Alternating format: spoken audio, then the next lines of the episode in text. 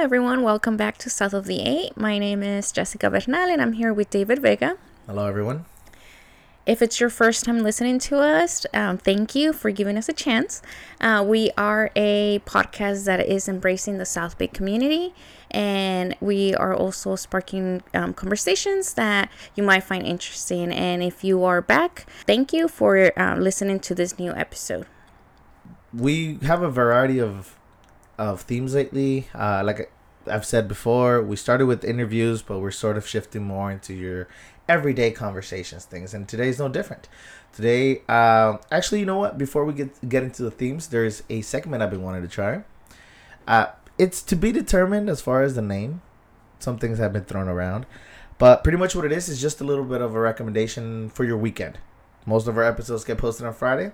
Just a little bit of a heads up on what's coming up this could be events uh, concerts I don't know, elections, whatever it is. Just resources. resources. Uh, just a quick shout out for the week.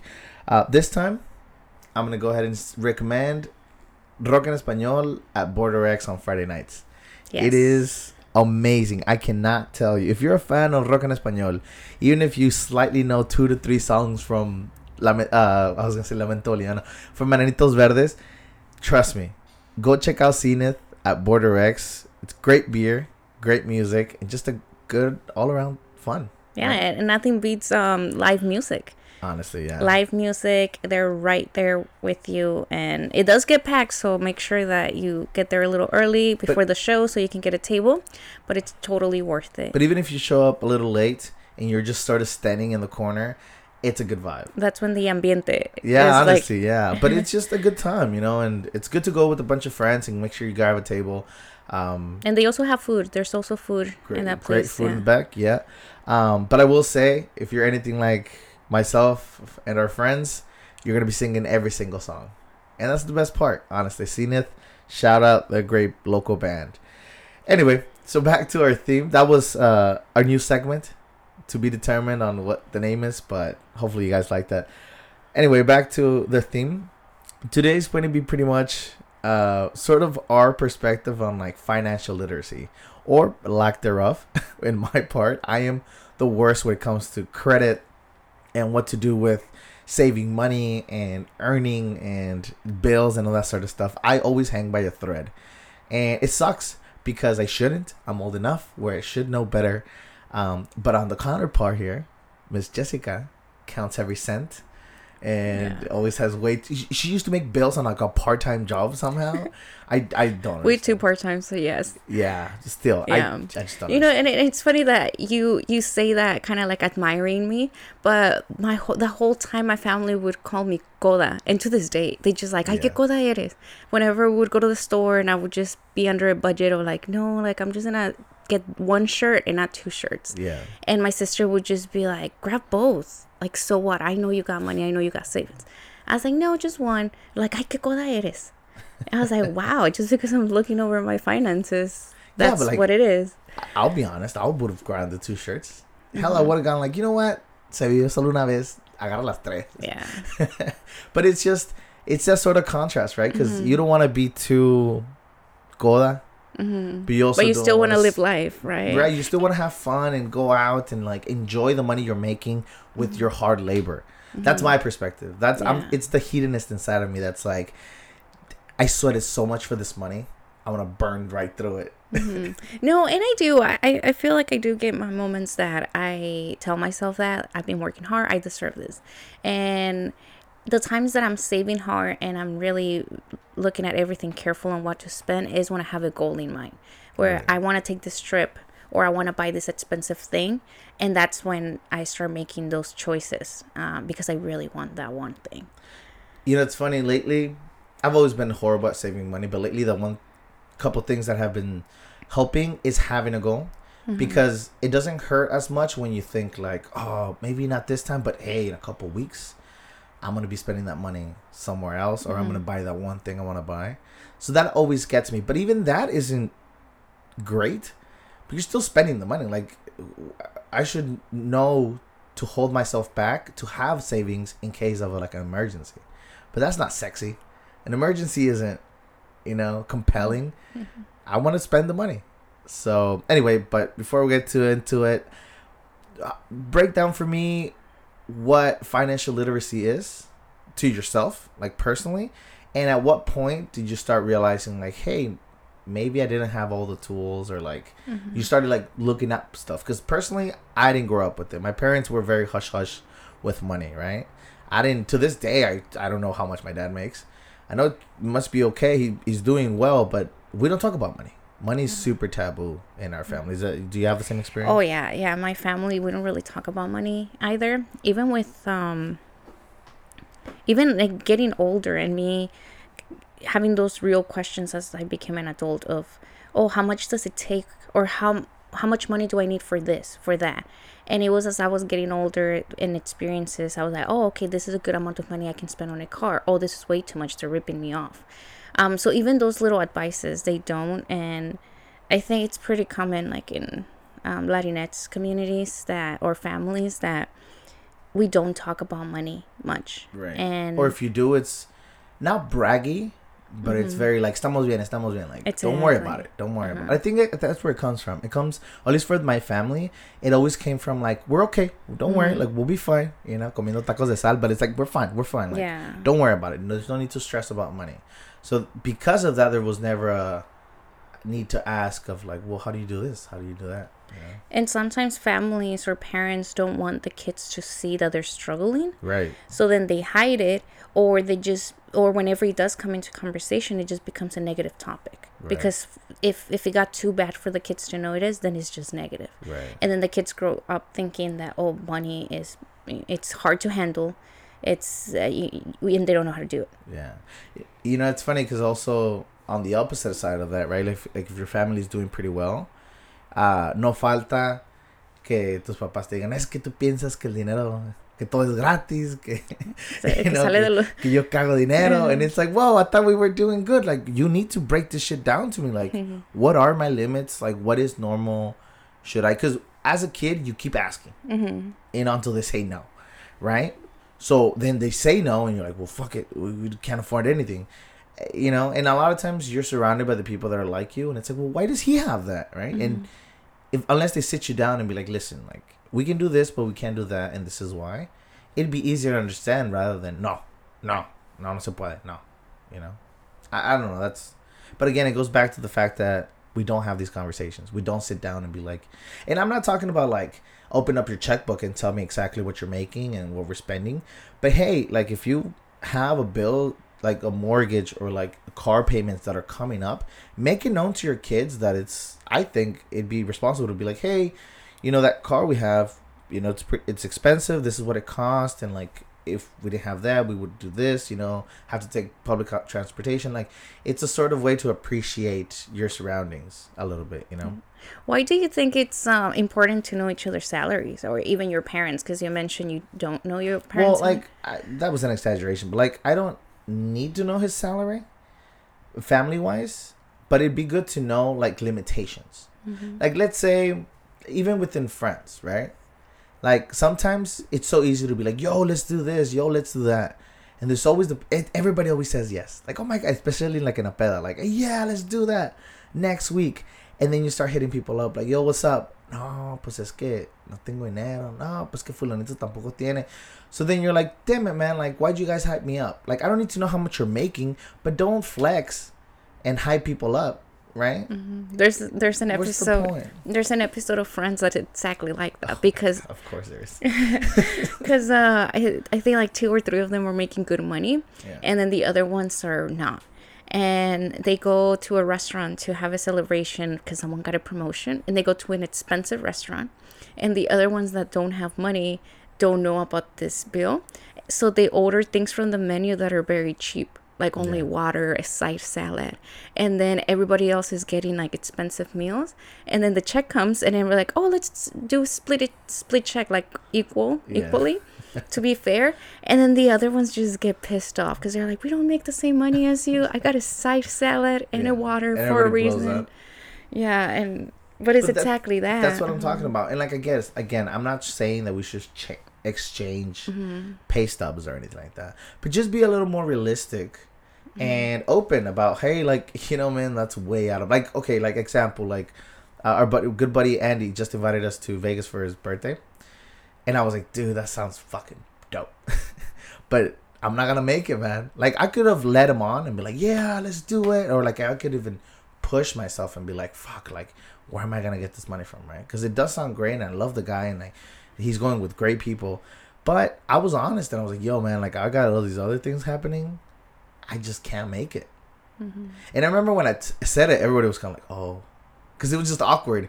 Because then, like, I don't know if they're gonna feel weird talking about Vegas in front of me, which I don't care. Like, that's awesome. I'm glad you guys had, are having, are gonna have a good time. But I definitely felt this sort of like, oh, like I don't know if they felt bad for me, but I was just being honest. I was like, mm-hmm. hey man, I just I can't afford it. Not this one time. Like maybe next time, but not this one. And it should be okay to just say things like that. And be like, oh, okay, cool. You know. Yeah. Um, yeah. Mm-hmm. And again, like it's not like it's super awkward or anything like mm-hmm. that. And again, again, I'm not saying you should flex on your friends and everything like that. I'm saying have conversations around finances, mm-hmm. right? I I think it's highly necessary to have those kind of conversations with friends or people that are in your field. Oh, for sure. Yeah, that because I remember once I this is a long time ago, and I I, was say when I was working at as admissions, it was mm-hmm. kind of like receptionist, like dash, like office clerk, and we had a new hire, and this new hire I I was I became friends with her. She was super cool. And one day, um, she was just grabbing paperwork, and she's like, "Oh, can you pass me that?" And it was it was her paycheck. and as I was grabbing it and passing it to her, I was able to see how much she was getting paid, and she was getting paid more than me. Yeah. And I had been there for two years, and I was like, "You just got hired at a higher rate because she probably requested a higher rate, and they were desperate, and they got her." but then i that made me feel like it was super unfair that i was at the company and they never gave me a promotion or a raise. Uh, so that was a little bit of that experience. And from then now with my friends that have that work in the same field as me i we try to share with each other like oh this is how much i'm getting paid and i think it's unfair oh well, well yes like i'm getting paid a little bit more and we kind of do the same things. Um, especially as a girl and a woman because we know there's a gap. Right like where you guys make 70 cents to the dollar. Mm-hmm. and okay that's a completely different conversation and i will say i love this topic. When it comes to your coworkers 100% you should be discussing your finance. Like you should be discussing how much you make. Like anywhere from your supervisor to the person that just got hired. All the time always talk about how much you make because one, you're not making enough. I'll tell you that right now. It doesn't matter how much you're making, it's not enough. Why? Because your employer is only going to pay you as little as they can. I mean, just the fact that you go into an interview, like I've always worked like blue collar um trade jobs, even when I was in an ambulance, like that's technically a trade job because you get a certificate and then you go into the trade, right, of EMS. Um so it might have been a little different because a lot of things are set. But like office jobs, I know for a fact they haggle on prices. Um, they literally tell you like, "Oh, this is how much we can do." Did you know you can tell them, "No, I want this much." Like I didn't, I didn't know you could do that. Like that's a thing. Like you can actually go in there and be like, "No, I want this many dollars an hour or this many, this much salary," and they can refute, right? So like an example. This is an exaggeration, of course, but if they're trying to hire a new software developer and they have a hundred thousand dollar budget. They're like, okay, we have a hundred thousand dollar budget to hire this person. Let's offer them seventy grand a year. And someone that maybe came off college and they're brand new, never been in the system, they're gonna be like, oh my god, seventy thousand, that's amazing. I'll take it. But someone more experienced or someone that like grew up with financial literacy within their family, they'll say, no, I want like I researched and I actually want ninety and they're like, oh, 90, like how about 85, 88? All right, 88. They think they um you're you got a lot more than you would have taking 70, but they still saved 15. So it's it's just give or take. We have to pressure, and part of that starts having conversations, right? Mm-hmm. Like if you have, like you mentioned, people in your field, always ask, "Hey, how much are you making?" Like, "Oh, really? Is that how much I should be expecting?" And tell them like, "Oh, that's interesting because I was making this much," and maybe it'll make them want to ask a raise, ask for a raise, you know. But it's just again, it's starting these little conversations that are super taboo. Money is super taboo, and I think that's why. Yes, it is. And I think it should be the same with savings. Everybody's so secret about savings. And I get it that you don't want to just put it out there, oh, this is how much savings I got. But around the people you trust, like your family, your partner, Right. it should be pretty safe, right? To let them know, like, oh, this is how much I got saved or whatever. This is how I made it to this amount of money. Mm-hmm. Because then you could have those conversations on how you got there or how What helped? what helped. Like I remember the first time I got into um, credit debt, uh, it got to a point where I told my sister, and then she helped me out, or she just gave me some advices that I should pay it off, and I was like, wow, that's cool. I like Thanks it's cool. yeah, thanks yeah. for the help. Like it was Yeah. amazing to talk to her about money. It's so easy, especially now that it's in an app, to see the account and then you pay two hundred dollars and it doesn't go down. You're like, oh my god, it's so much money, and like the the hole seems too far, and then somehow you still have credits and you keep digging yourself a bigger hole. But it's that that's just part of that like lack of knowledge, right? And because you're embarrassed of the debt you have, you aren't willing to ask for help. That happened to me. Like I would, my first credit card, I think it was like a thousand dollars. I burned it in like two months, gone, like just immediately gone. And I lasted with that debt almost a year because I was making like minimum payments and maybe a little more, but not enough. So who knows how much I paid in like interest and stuff like that. Why? Because I was too embarrassed to tell my parents. I was too embarrassed to tell my friends. Not because I didn't want to ask for help, but just because I was like, oh, I got this. Like, no, no, no, it's fine, it's fine. I got myself into this mess. I'll get myself out. And it wasn't until like I was having a conversation with my dad, and I had already like paid it off because of like tax refunds and stuff like that. And like I was like, oh my god, thank God. And I brought it up to my dad, and he's like, dude, like, you gotta like reach out. And it's just like I was embarrassed, man. Like, and even to this day, I still feel a little weird about bringing up those things with my dad. And like I ask for help more and here and there, especially with loans for like the car and stuff like that, where I'm like, hey, like, is this a good APR? You know, and they're like, oh my god, no, that's horrible. and it's like, okay, well, maybe I shouldn't take out that car. Um, but if you didn't ask, right, I'm taking a car out with a 20% APR and I'm paying so much money on interest. But again, it's it's the it's the fear of being judged, I think. And the thing is that uh, school doesn't teach this kind of things. School No. does not teach any finance literacy, anything. Yeah. You you have to go out of your way to find this education. And other than school, then we rely on our parents. But then sometimes our parents don't have the best advices, or they don't have that you, yeah. you know that, that knowledge to navigate um, bank accounts or just different things ROIs and 401ks and yeah all those sort of things so then where do we go like where can we rely to learn that and i try to research some stuff but then we have youtube that you don't know if you can rely on that right. Are they trying to sell me a card or are they actually trying to give me? yeah and then you always get those videos that they it's kind of like a like a mentor and then they want you to continue taking their classes or, or trainings Yeah. so they just don't feel like such honest people Yeah. to keep watching their stuff um and another source it's it's always been like reading actual finances books Yeah. And I know some fam like some family members have read um what's this guy? It's it's a book. It's very popular. It's um a rich man or Oh my god, I hate those books. yeah, those kind of books where they Ugh, they tell you how to become rich or something. I've never read one. Yeah. Uh, but maybe I should. I don't know. Maybe that's where it is. Maybe that's where the secrets It's are. Not for me, but I, I get what you mean. It, it's just a little bump of like it's because it's just tips and tricks, right? It's things that like go to help you either pay out a loan or make sure you don't get too much in debt. The best thing that someone told me as far as like my credit card, and this was after my like third credit card, it was um don't spend more money than you have, right? So like pay every week. So let let's say you have a the five hundred dollar limit, right? And you spend fifty dollars of something on that card, pay that Sunday those fifty dollars back, right? Some people will say like, no, you have to let it bill so that the credit is created. The credit already exists. You already have the account, and if there isn't being used, then no credit's gonna be made. So just make the payments.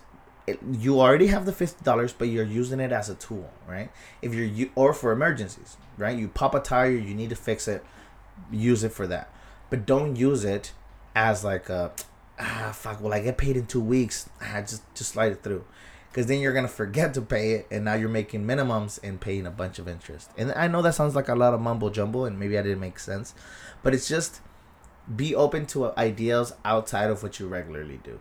You know, I think it's the best thing you could do. Just like you said, research a little bit, read as much as you can, but know that hey, you don't know everything. Because that was that was my biggest problem.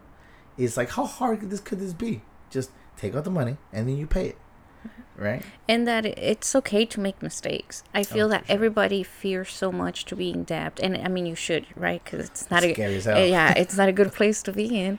Uh, but it's okay if you make a little bit of mistakes, uh, trying to find if that's a way that works with you, and if it doesn't, then you you know go back to what you knew.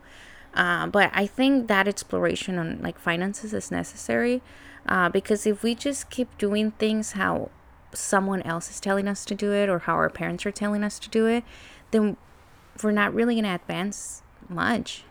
So like trial and error is everything. Yeah, uh huh, Yeah, exactly. I, I could go with that. Yeah.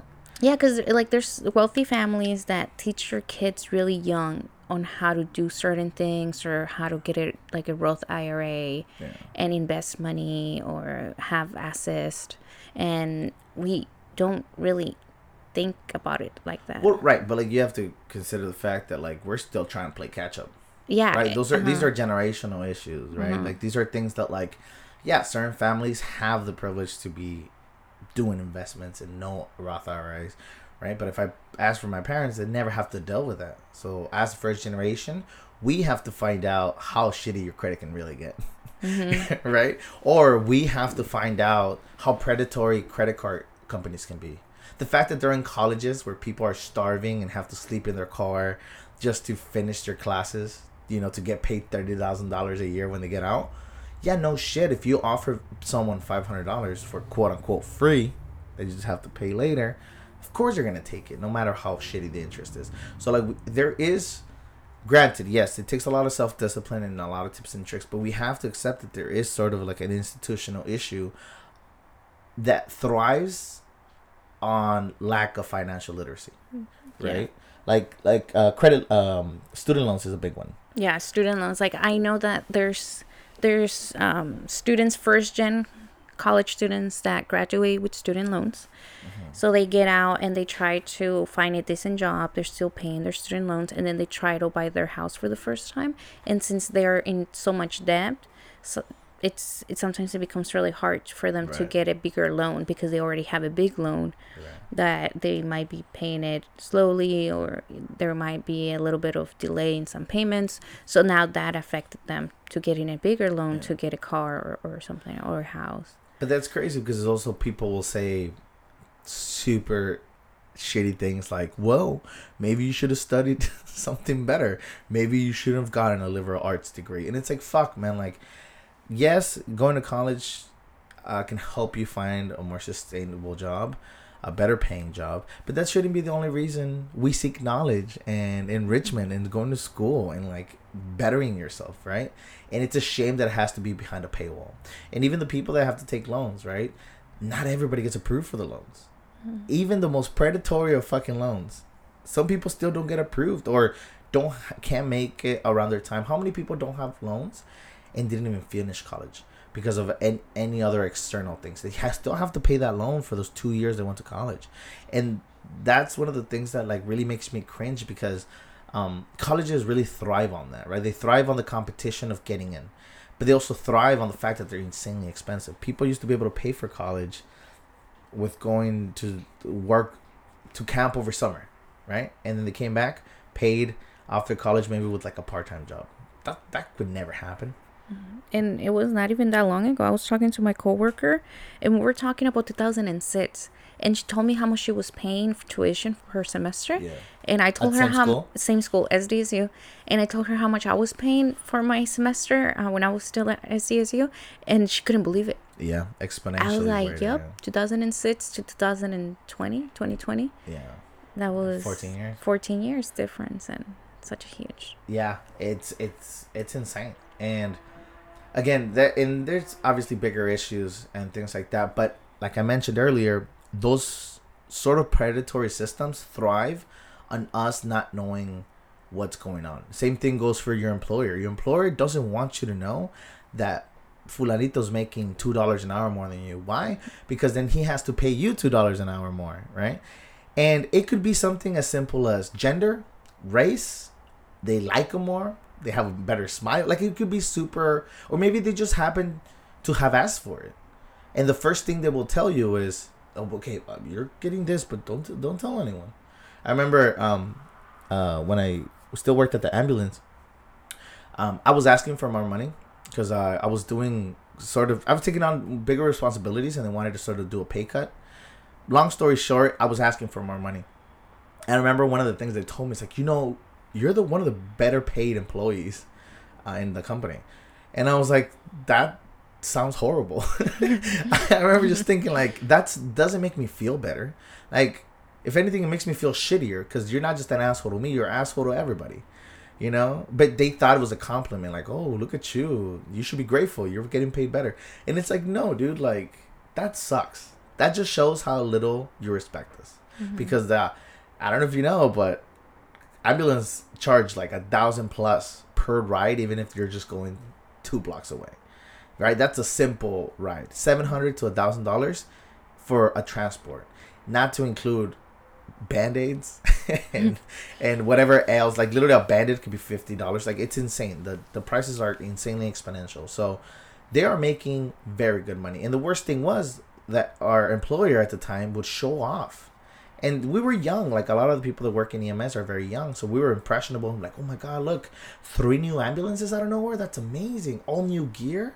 Wow. And they were uh, like uh, raffling these things. And every christmas we'd get these crazy parties and like um, they'd give out tvs and shit like that you know? And we're like wow they treat us so nice. And it's like no dude they get they can do that because they're making all this money off of you. Mm-hmm. right? I'd rather get paid properly throughout the year than get one in a hundred chance of a tv at the end of the year right? But if they swing these little carrots in front of you, they really make you think like, oh, they're so nice to me, or like the typical pizza party, mm-hmm. like morale is down, let's get everybody a pizza, you know. But that's why it's important to talk about what how much you make with your employers. They don't want that shit. Yeah. Well, I think you should unionize, but it, t- telling people how much you make is a start. I think. Yeah, it's definitely a star. Uh-huh. And I think another good point about financial literacy is um, how not many people have patience to see to see results. Like if you're doing right. an investment, you want to see results or a profit right away. Or right. if you're ma- having savings, you want to be able to make a lot use of money, it. use it right away, right? right? Away, yeah. So it's it really takes that patience to be able to just put money into the savings, money into the savings until it feels right to be like, oh wow, I've made enough for me to take some out and um, you know spend it in something I like. And the same for investments. Um, like for a long time, people were uh, really into that crypto and yeah, oh yeah, all still are. I mean, they still are. But like yeah, like uh, crypto really broke into the mainstream with initially like in, uh. Bitcoin, which was the OG one, but then also shit coins like Doge and uh, stuff like that. But like okay, I will say this though. Um, in whatever position you are, it's easy to be like, well, then you should just invest, right? But that's such a gamble like well those investments i mean crypto right? There i'm sure mm-hmm. there's better ones. I, I don't know about them. Like things like crypto and even stock market it is 100% a gamble. Sure there's be- better odds than playing blackjack but it's still you're taking a loss right? At any moment that shit can go down. And i think people shouldn't invest any more than they can lose right? If you're putting your entire family's life savings in there and you lose it it's a little hard to be empathetic because like, hey man, you were shooting for the big one and it didn't happen. It sucks. It really sucks. And people people think that it's just oh look at all these people making money off of it. I should just throw my money at it, right? Or whatever that YouTuber I like said. And a lot of YouTubers uh, have been in a lot of trouble because they create coins and they pump them up, right? They're like tell all their followers, right? All you need is a million followers, and you tell them, hey, buy this coin. If a hundred thousand people, right, put ten bucks in there, that's so much money. That's already another million. And then you take out all your earnings, and everybody that put in their money is done to shit. So yeah, gambling is risky. It's just it, that's it. That's what it is. It's a gamble. And it, listen, it, I've I'm I've had money in it. I've lost money. I've made money. We went to Vegas with that money, but all I'm saying is be, be careful. It, it is intangible. It isn't easy, um, and it hurts. It hurts when you lose it. You know. So just make sure you know what you're getting yourself into. I guess is what I'm trying to say. Yeah, and because uh, gambling for me, I don't even go to casinos much, but my experiences in the casino have been that I've lost money. I've made money and then lost money. But what that showed me is because I, I grew up thinking that the money you have is money you earn doing something. Right. Right? Because that's what my parents did. And I went into work knowing that that's where my money was coming from. But then when my first experiences with gambling is like, oh, okay, I don't gotta work for this money. I can just put Earn- some money yeah, in yeah. and then it'll earn back. and yeah, and quicker. Yeah. So so I, I I think it's that idea of not the traditional way of earning money. It's the serotonin. It's, the serotonin. It, Yeah, it- yeah, yeah, it is. really it's like finding ten dollars on the floor. Holy shit! Right? Like you didn't earn it, but you you're happy you found him. Um, same thing with uh, gambling. It's the serotonin kick. It's the ha- immediate happiness that you have more money. But with the high highs, right, there come the low lows. How happy were you when you won in that roulette game? really you happy. And then what happened when you lost it all? yeah, really sad. I was frustrated. I was mad. I'm like, I could have had. A, I think I it was should've. only like eighty bucks that I went up and it's always sixty. it's always the should have. Like I should have. Ah, I should have. Shoulda, Right. yeah. But if if I would have told you that when you were high, hey, like maybe you should get out, you probably would have been like, what? No, look, I'm doing great. i nothing's gonna happen, right? It's the sense of like indestruct, being indestructive, Uh, and the same thing goes with investments. But, I, bef- but before I like um, sort of went into the whole crypto thing, what I was gonna say is that a lot of people live paycheck to paycheck and like saving or investing in things like that just seem impossible, right? Their money barely even affords a food on the table and the rent they pay. I'm sure that more than seventy percent of their check goes to their living, Mm-hmm. depending what their situation is. And sometimes it does feel, and not from us, I'm saying, but just like from, um, like conservative people or people that say that you should lift yourself up on your bootstraps, right? They always say like, well, if you stop drinking Starbucks and like stop going out every weekend, and it's like, hey man, we're all just trying to survive. and and yeah because it and i think financial literacy goes in different levels because you can't just tell someone oh you know get yourself up and start doing more so Yeah, you can harder. afford more things yeah you need to get in into their situation and try to figure out what it is that's going to help them because they just a regular one size fits all It doesn't work. education on finances is not going to work for them Yeah. and and I think that's what we're missing in our community to really go in different levels like even ages like like when I was 18 I needed a different course on financial literacy Than than I do need now. now I yeah because when I was 18 it was more of like my first credit card you know maybe some um like student college debt.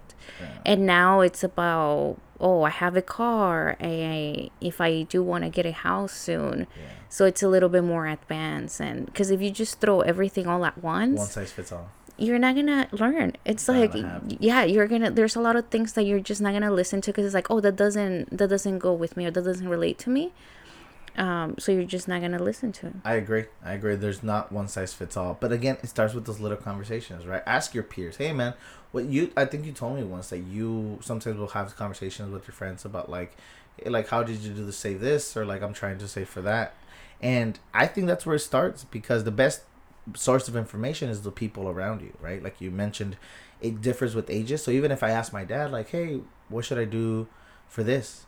Right? He might be like, why are you trying to save for that? That's stupid. Why do you want a tattoo? Or why do you want that vacation? So that might backfire a little bit. But yeah, I think your peers are your best resources, right? What worked for you, what didn't work for you, and not be embarrassed about it because it sucks, man. Like seeing negatives in your account. getting that text message that you went under Have you ever been sent to collect? no not to collect. Oh my God, I've been sent to collect, and it was only because I, I forgot to when I moved. I forgot to cancel my internet. Hmm. So I thought I did, but I guess I didn't. So then like three months went by, and they're like, I got an email from Cox or yeah, I think it was Cox, and they're like, we have sent your information to collect. But I think was, I thought it was one of those spam where it's like your insurance is, has been overdue. yeah. Your guarantee, yeah, lifetime guarantee. So I thought it was one of those, so I ignored it. It didn't even seem legit. It seemed super random. And then one day I got a call, and they're like, "You owe eighty-seven dollars and something." Wow, so they really follow you they eighty-seven through. They followed through for eighty-seven dollars, and the thing was, I checked. So when they called me, I was like, "What? No, I canceled." So I fought for like a week, and I was like, "This is bullshit." Like I canceled it. Well, they're like, "Well, get into your account and show us," because they should say that you canceled. So I was like, "Fine." Took me a week to finally get in because I forgot my password. But when I finally got in, I realized that they actually wanted to charge me for three months, but they noticed that there was no usage in the account, so they took two months away and they only wanted to charge me for one. So it was like hmm. eighty something dollars, six seventy something dollars plus like interest of like late fees. So then I was like, this is insane. Like I'm not gonna pay for this. This was months ago. I canceled, and they're like, well, it's gonna be there, and if you don't pay for it, it's gonna affect your credit. And I paid for it. I was like, they scared me, and luckily it was on a Friday when I called, so I had money. Um, but they paid me. I was like, this is bullshit. Like I can't believe they're making me pay for this. And then I talked to someone like, oh yeah, you don't gotta pay them. Like, yeah, they like to scare you, um, and they will affect a couple points on your credit score. But if you tell them, hey, I got forty bucks right now, do you want them? They'll take it because they just wanna. They have it's it's like um, They probably just have a caseload and they have a caseload, so they just want to get you out of that caseload as fast as soon as possible. yeah. So if you're there, like partial payment is one of the options, and I didn't know. So then I was like, "Are you serious?" They're like, "Yeah, man. If you offer them a little more than fifty percent or even fifty percent, a lot of times, even ask to talk to a manager, and the manager will be like, "Fine," just to get your case. Because if it's not that big a deal, they'll get it out of the way, and they can charge someone that they're trying to get a thousand dollars from instead of eighty. Like eighty, come on, like.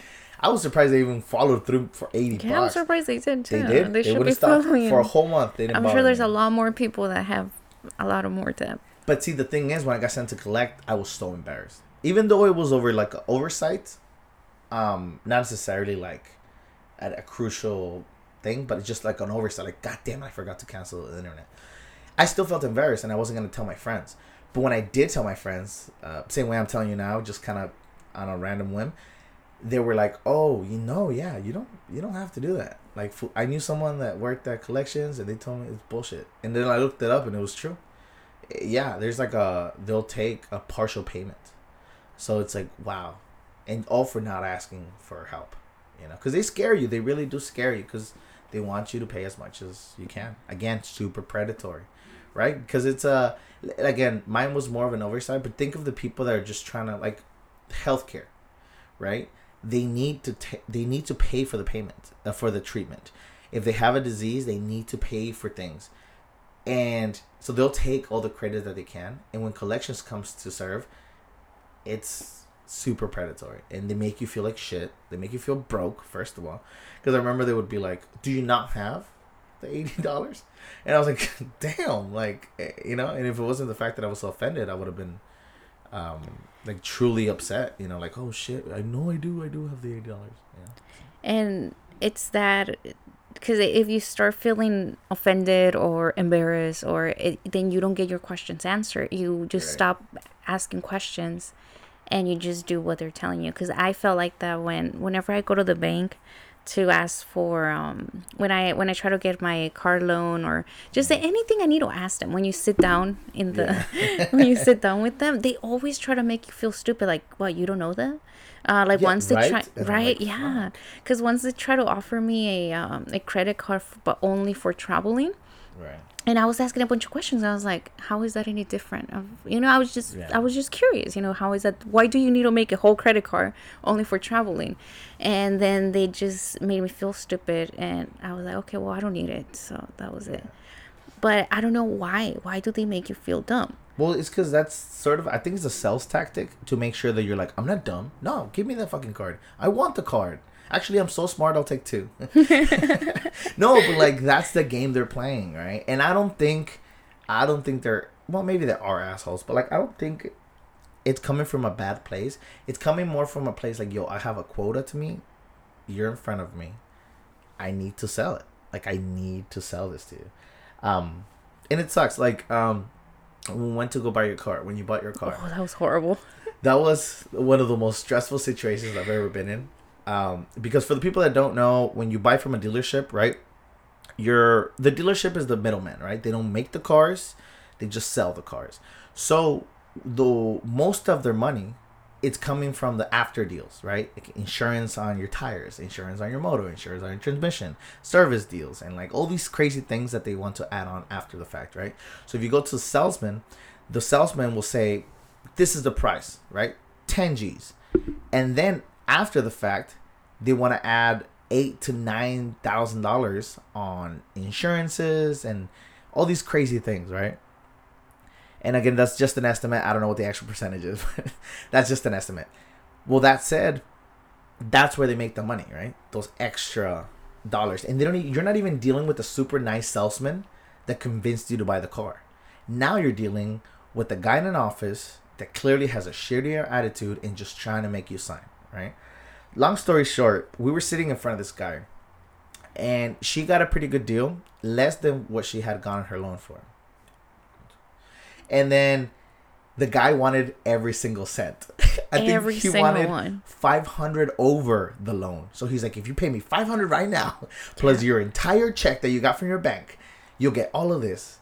And we were like, whoa, whoa, what And, the and when he started talking, we we were kind of like, oh no, we don't need that. No, we don't need that. But then he just started dropping, dropping, dropping. I'm like, wait, do I need that? Why is he like? Why is he Why coming he up with so many things? up? And Yeah. it's like, holy shit. Yeah. And again, it makes you feel dumb because Mm-hmm. he was quick with it. And he's like, you're going to want this. You're going to want this. You're going to want this. And this is good. And then it got to the point where we just like stayed quiet and he just kept putting stuff down. And then that's when he came up with like almost 3,000, 3,500 on top or something like that. yeah, some crazy amount. And I was Insane. like, whoa. I, we were like, what happened to the price the nice guy was talking about? Um. Anyway, so it got to the point that Jessica got all flustered and her cheeks got a little red and she stayed super quiet. And I was just like, I don't know what's going on. This feels super predatory. We're going to go. And this was after dealing there for like three hours? Yeah, about hours? three. Yeah, like over three hours. Over three hours. because it, it, it was a lot of signing first and and then they switch us to from one office to the next office Yeah. and at that point and and they probably do it like that That's definitely- that's definitely why they yeah, do it because you're tired after two hours of just there. signing and waiting and you just want to get out of there so you'll just say like yes whatever you know whatever's gonna Sure. take to just go home and what we did, they make sure that you can't leave. Mm-hmm. When we told them we're leaving, they got super anal, like super super upset. Yeah, they told us that they they were not gonna save the car for the next morning because this was like at eight o'clock. The it was empty. I'm sure no one was gonna go by the car nighttime. and we told him we're tired. We're just gonna come back tomorrow morning. And he's like, nope. We if tomorrow morning we're just gonna start all over again. now, we're gonna have to start all over. I can't promise you the car's gonna be here. Um, this is I, I don't know. He was just offending us pretty much, like treating Mm-hmm. us kind of like shit. And I straight up told him I was like, "Yo, this is super predatory. We're no longer comfortable. This is way above the price she was initially given. We're gonna go." And in the in the heartbreaking thing is that you had spent so long looking for the car. It was the ca- exactly Mm-hmm. it was the a perfect car. car because I had been Yeah. looking for a long time, and that car had everything that I that I wanted. and she's so picky. Oh, I can't tell you how many how many places we drove to and it was just it was just frustrating to see it right there and to be like you know what we prefer to walk away from it from the perfect car than have to continue dealing with this shitty ass person? And i remember saying like wow this is such a s- bad service. But maybe that's i've never bought a car from a dealer so maybe that's just the kind of service that they give. Because again it felt like they just wanted to pressure you into making money. So we left. We literally left. And next day The "Hey, car was there. Jessica, uh, do you still want to come by Yeah. and buy the car? And I was like, oh, we got him. I was like, we got And- him. Yeah, but and then we yeah. signed everything and they didn't even explain anything at that moment he we just went straight yeah we just went straight into the important things that we needed to sign and then done The deal guy apologized and he was like, "Oh, uh, no, it's just that you know we have to offer it. I'm just want you guys to get a good deal." But I think it was because we were pretty upset the the day before, and we even told him I was like, "Is there any way we can deal with the other guy?" He's way nicer. He's like, "No, like I'm the finisher. Like I'm the guy that you sign everything with." I was like, "Well, all right, well, let's see." And then yeah, he kept the price, and we left. and my car's there fine He without all the other us. Oh, yeah. insurances and He hated us. He was not happy. The moment she signed her last thing, he left. He was like, "I'm out," and he dipped out Yeah, out of his own office. He Out left his, his own, own office. office. and then he left us there. And then the other, the nicer guy came over and he's like, "Hey, here's your keys," and like he broke down the um DMV stuff with her. But I was just like, "Wow, butthurt." Yeah, that was a whole experience. yeah, but again, it, it goes into that like predatory thing. Like they need to force it on you, and a lot of us will be like, "Oh shit, no, I get," because you've never been in that situation before. You'll be like, um, "Oh no, I guess this, this is what happens. This is normal, right?" Yeah, and to be honest, I wish I could have had more uh, advices on how to buy my first car out of a dealer. Yeah. And I think I think we did good, but we got lucky that we walked away. yeah, That we but weren't afraid to walk. but away. it was it was really scary. It's just scary because it's it's your debt and it's Oh, the yeah. money that Oh, you're yeah. gonna owe, and just to But see car's so such big shiny, and it Uh-huh. smells so good, and it drives so well, and you try to ra- rationalize it in your head, like, "Hey, this is a big, this is an adult move. It's gonna come with an adult price." So you try to rationalize those prices or those interests and things like that, or you don't know what to compare with, right? Because you're like, "Oh, that's a new car. Of course, that's how much it costs. That's what Blue Book says." Um, so then you put yourself in a bigger debt that you can actually buy it. Yeah, and and now that I'm over that like bump of finding the car, now I'm stuck with the debt. Now I'm trying to figure it out. You know how to how can I pay this? How can I uh, make better payments. bet yeah better payments too? Yeah, and yeah, it just sticks with you. Um, but again, little conversations, right? Mhm. And like I love telling this story to people because um, if anyone ever goes into a dealer, I, first thing I tell them is like, "Yo, you can get the fuck out of there," and they make sure you don't. Right? They take your ID. They make you spend a, an enormous amount of time just waiting around. So there isn't even a point where you can be like, "Should we go?"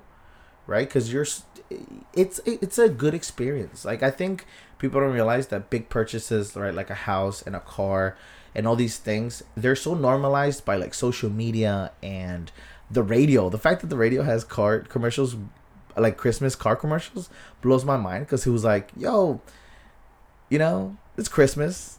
I'm gonna buy you a car." well, at least not in my bracket. Like that just seems insane, right? Buying a car seems the kind of thing you invest a, mo- a lot of time into. Um, but anyway, like all these things normalize making these great moves and trust me i'm so proud of you for making big moves but don't feel pressure to make them just because it seems like everybody else is doing it it's the worst thing you can do because you're buying more than you can chew and then you're the one that has to be stuck with that debt and reap the consequences of it right so don't feel pressured by your surroundings surroundings is i guess what i'm trying to say right Mhm. or trends like there's Yeah. there's a TikTok that's like, oh, I'm wearing shirt of whatever brand, Oh God, yeah a jewelry of this brand, jeans of this brand, and Have you seen the ones with the brand. abuelitas?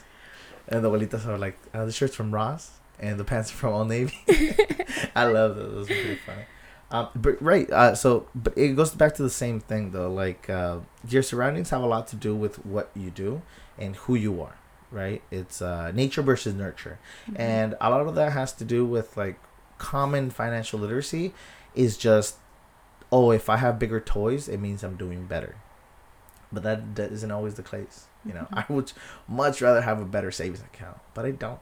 Right now, I'm negative. Thank you, Jeep. Mhm. Um, but it's it's the little things I think, you know, and being able to hold back a little bit. It's scary, but yeah, And I, I've always heard that that people that do, and I don't know how true this is, but people that do have money, they don't really have expensive things. right, Uh, they just have whatever's comfortable. right, right, Mhm. And then there's those people that really flex on right. expensive brands. Yeah, I mean, hey, to each their own. If that's your hobby, you know, by all means. But just be conscious that uh, it's not necessary to go too far or to put yourself in a hole because that's gonna be that's gonna suck even more when you have to sell those shirts, right? Like, uh, yeah, like I had a motorcycle that I loved, paid it off, and then it just became a DMV payment, a gas payment, and an insurance payment because I stopped using it. And then after t- like a year of paying all those things and only using it like a handful of times a year, I was like, what the fuck am I doing with this thing in my garage? It's just picking up dust. And I loved it. Don't get me wrong. It was amazing. But it made me realize like oh like this is this is like unnecessary and it broke my heart but i should have known better than buying something so expensive think of that money that went into that motorcycle right i could have bought something else i could have saved it But you had a lot of fun when you had the motorcycle. yeah So I think it's worth it. It's kind of like a Yeah. like a rental. Exa- that's a exactly rental. what it was because i did not get nearly as much as what i got it for Mm-hmm. um, but it was an impulse buy it was a 100% best impulse buy of my life uh, couple falls couple scars and it's okay to make those. Like previously, when I said it's okay to make mistakes, I mean I'm not saying that's a mistake, but it's okay to have those things, and then it's cool. You know, Pretty you have an experience, and then yeah whatever. You know, you couldn't keep it, and Yeah. you let it go, but at least you experienced it. It's just that like I'm very much in between the ah like I could die tomorrow mentality and the oh shit like my thinking about buying a house someday. I want my kid to go to college. Like you know what I mean? So it's it's hard to be in the middle because both sort of personalities really run through me. And it really depends on the moment. Like you know I'm pretty impulsive and I can be impulsive on both. One day I can wake up and spend my entire check or I could wake up and not touch a dime and want to stay home. And I'm like, no, no, no, I don't need that. Or you know what? No, we don't gotta drive anywhere. Like, uh, no, no, no, let's stay home. Let's stay home. Let's walk there. and it's like, yo, calm down. Let's just drive the car. You know. So it's hard for me to be in the middle. and that's the i think that's where uh, literacy or financial literacy education comes in because then you'll know that you can do both you know Right. if you invest enough to learn about how to do both you could be in the middle and you could do both Yeah. i don't think i'm there yet but i think it could happen where I could um, have enough to take care of my basic needs and have enough to have fun Right. I put oh, fun is such a big part of my budget, and I think that's a, such a first generation thing. Um, I don't know if it's a good thing. I don't know if it's a bad thing, but I do enjoy it. But I definitely, when I get my check, I put this for bills, that for that, and then I'm like, this is what I'm spending this weekend. And it's just, and it's not like this is what I'm spending on gas this weekend. This is not what I'm spending on blah blah blah. This is, this is my drinking slash water park slash camping slash whatever I'm doing that weekend uh, account, you know. And for my parents, I know that for them it was very much like, oh, si se presta una guardadito, maybe we'll plan something, you know. I I plan my shit first and then I find the money. So I don't know if that's a fir- uh, first generation thing, um, but definitely different from my parents and just my family in general, you know. But I don't know.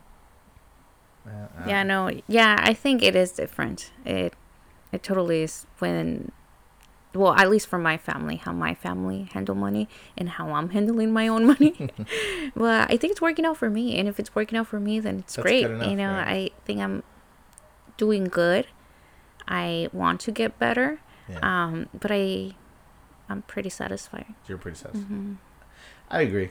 I think we're doing good. But I, I do wish I could uh, take advantage, not take advantage, but I could utilize more resources that there is in the community because I work Oh, for sure. for a nonprofit and they do all sorts of programs and and opportunities for low income families or just families in the South Bay area where it's just they, they're trying to have you save money so if you save a certain amount of money and you go to their meetings and sessions and workshops they'll match your price so then you'll have double the money Right. but you need to make that sacrifice Well, and like i know discounts that too. yeah Like there's so many discounts out there, or like ways to save, hmm but it's just easier to be like, nah, it's just fucking yeah just yeah, pay full pla- uh, yeah. price. You know? Yeah, and the same for um when I was in school there was a um there was a program that would help foster youth and foster youth um they they they're in the system and then they're 18 and they're just Kicked out. yeah you know they're they're just left on their own and a lot of them struggle with their money and how to get a job how to how to do everything for the first time because no one really you know Yeah. showed them how and then there was a similar program where they would um, teach them how to save money and then they would match that and i always told myself like oh i should do one of those programs because one i'll learn and two you know i'll get something out of it Right. but I've never done it. Why? Because I'm just I get busy doing other things, or I just never sign up. Uh, but that's But definitely one of my goals. Yeah. It's knowledge. It's it's helpful. It'll be helpful in one way or another. Or it may, might not be helpful tomorrow, but it'll be helpful like in a couple years. You're like, oh shit, like there's that thing they were talking about. Um, but anyway, thank you so much for sticking by. If you're still here, thank you for sticking by so far. If there's anything you can get out of this episode, is discuss your financials with your coworkers to make sure you're getting the most you and can peers, friends, family. that you yeah no you should um just be broad be open know where you are and always ask for more from your employers and two yo i know it's scary out there i know that seeing negatives or being in debt or just anything like that sucks. Paycheck to paycheck fucking sucks. But know that you're not alone. There's things out there that can help. There's peers that can help. Ask for help. Don't be embarrassed. It doesn't mean you lose the glamour or you lose the flex. It just means you need help and we all could use a little bit of that. Uh, but with that jessica as always thank you so much. Yeah. Thank you so much, and thank you everyone for listening. until the next one